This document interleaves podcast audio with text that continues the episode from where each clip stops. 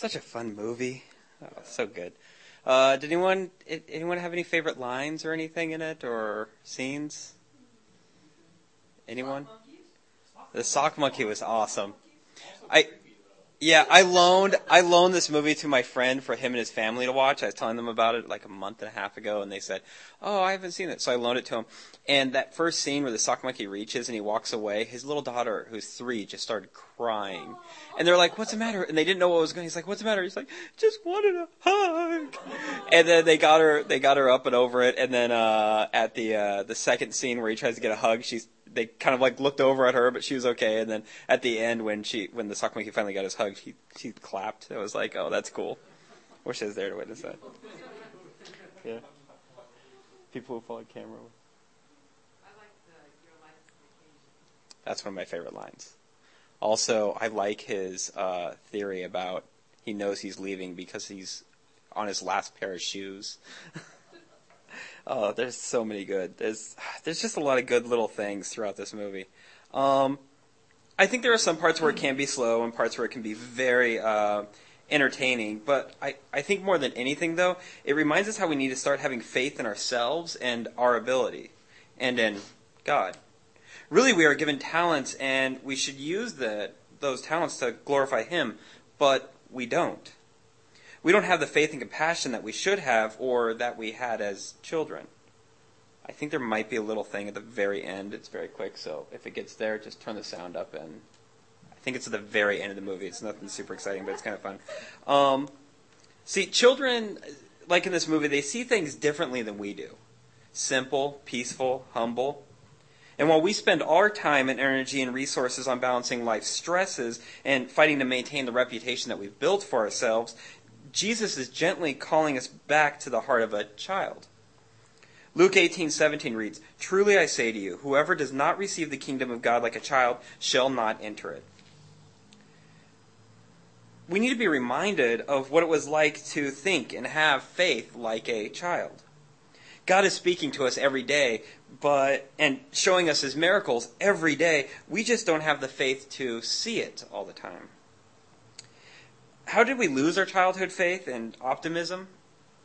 Does it come automatically from the passing of time, or said another way, age, growing older? In Matthew 19:14, Jesus said, "Let the little children come to me and do not hinder them, for for to such belongs the kingdom of heaven." As we grow older, we tend to lose our childlike faith. This comes from three areas, I think. Good, the credits are still rolling. Um, one, religion without relationship. This is a sure way to lose our childlike faith. Going through the motions, maintaining the status quo, doing just enough, trying to maintain an image that doesn't reflect reality. Some of you may have grown up in homes where your perception of Christianity was a long list of rules or how to do things right. One of the biggest challenges uh, we have as parents um, is is uh, instilling right and wrong in our, into our kids without loading them down with a bunch of legalism and squeezing the childlike faith right out of them.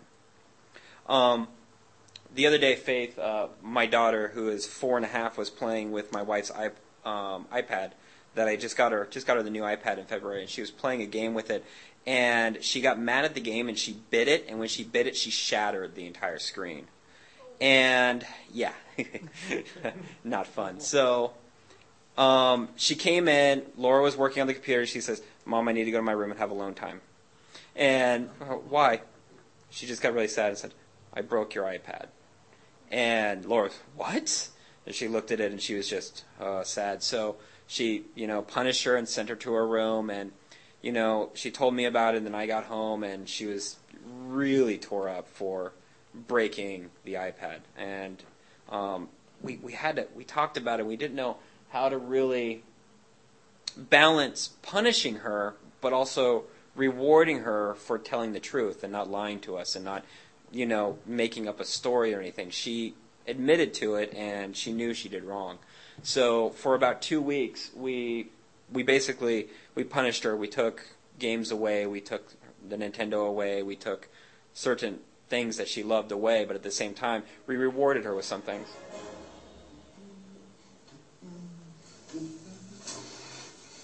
think, Milo? Not bad. Thank you. It's a little scene. I don't get it either. Uh huh. did anyone get that, and can anyone explain that to me?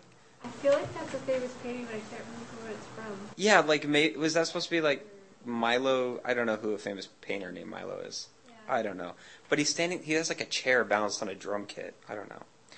So, so, yeah. So the second way we tend to lose our childlike faith is uh, risk without results.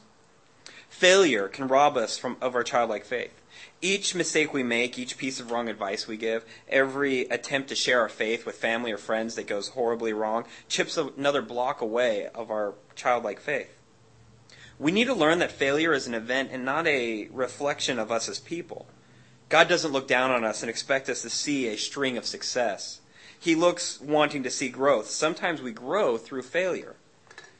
And we must remember that failure is an event, it is not who we are. Don't allow the failure to strip away your faith. Number three is refusal, hmm, refusal without reason.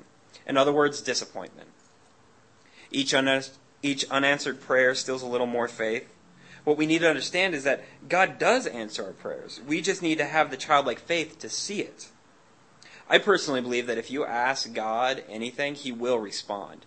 It may be in a negative way to help you grow, and it may be in a positive way to help you, well, grow. But I believe He will answer if you ask. How do we get childlike faith back like Mahoney did at the end of the movie? Well, there are four things that can help. Thing number one is childlike faith believes that God has the power to do anything. A faith like a child is a faith that recognizes and accomplishes that accomplishing impossible feats is not about our ability or our strength, but it's about God's ability and His strength. There is a saying, be all you can be in Christ. I don't think that's really phrased properly. I think the words are mixed up. Really, I think it should be, let Christ be all He can be in you. Because it's not about us, it's about Jesus.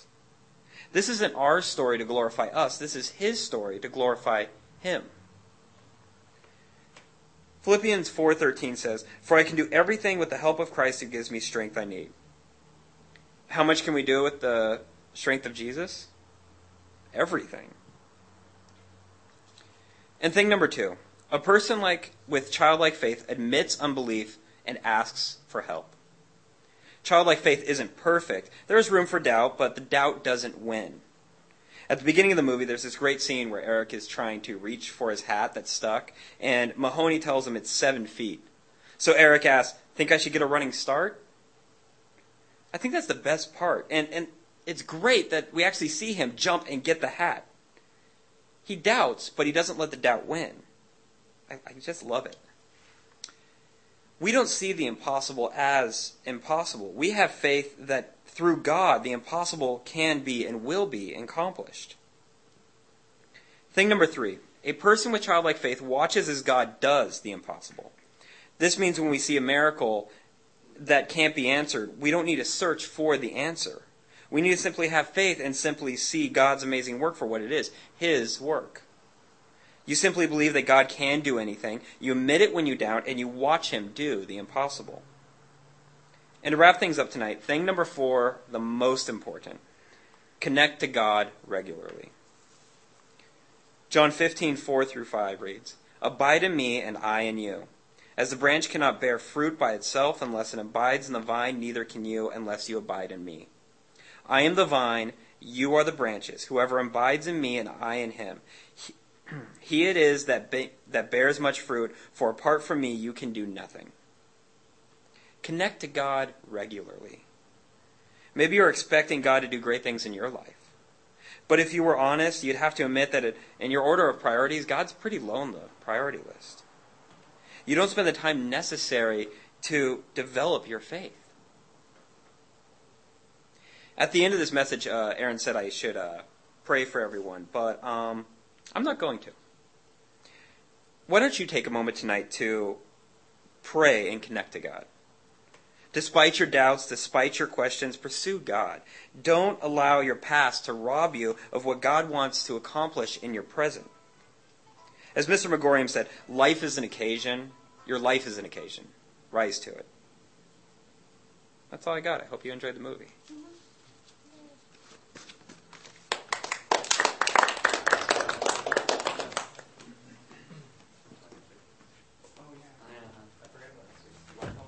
weeks. Okay, so two weeks. We're doing this movie called The Adjustment Bureau.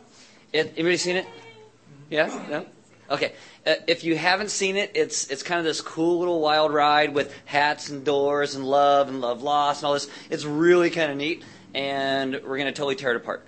So it's but it's good sci-fi. So we encourage you all to come to that. Two weeks. It'll start at six o'clock instead of six thirty. Donald had to work, so he was a little late. So we're gonna start at six o'clock on time. Snack bar will be there, like normal. Matt won't have to be in charge of it that time. Right? Seriously, I own two sock monkeys, and when I saw the sock monkey go, I'm like, hug the sock monkey. Thanks for coming.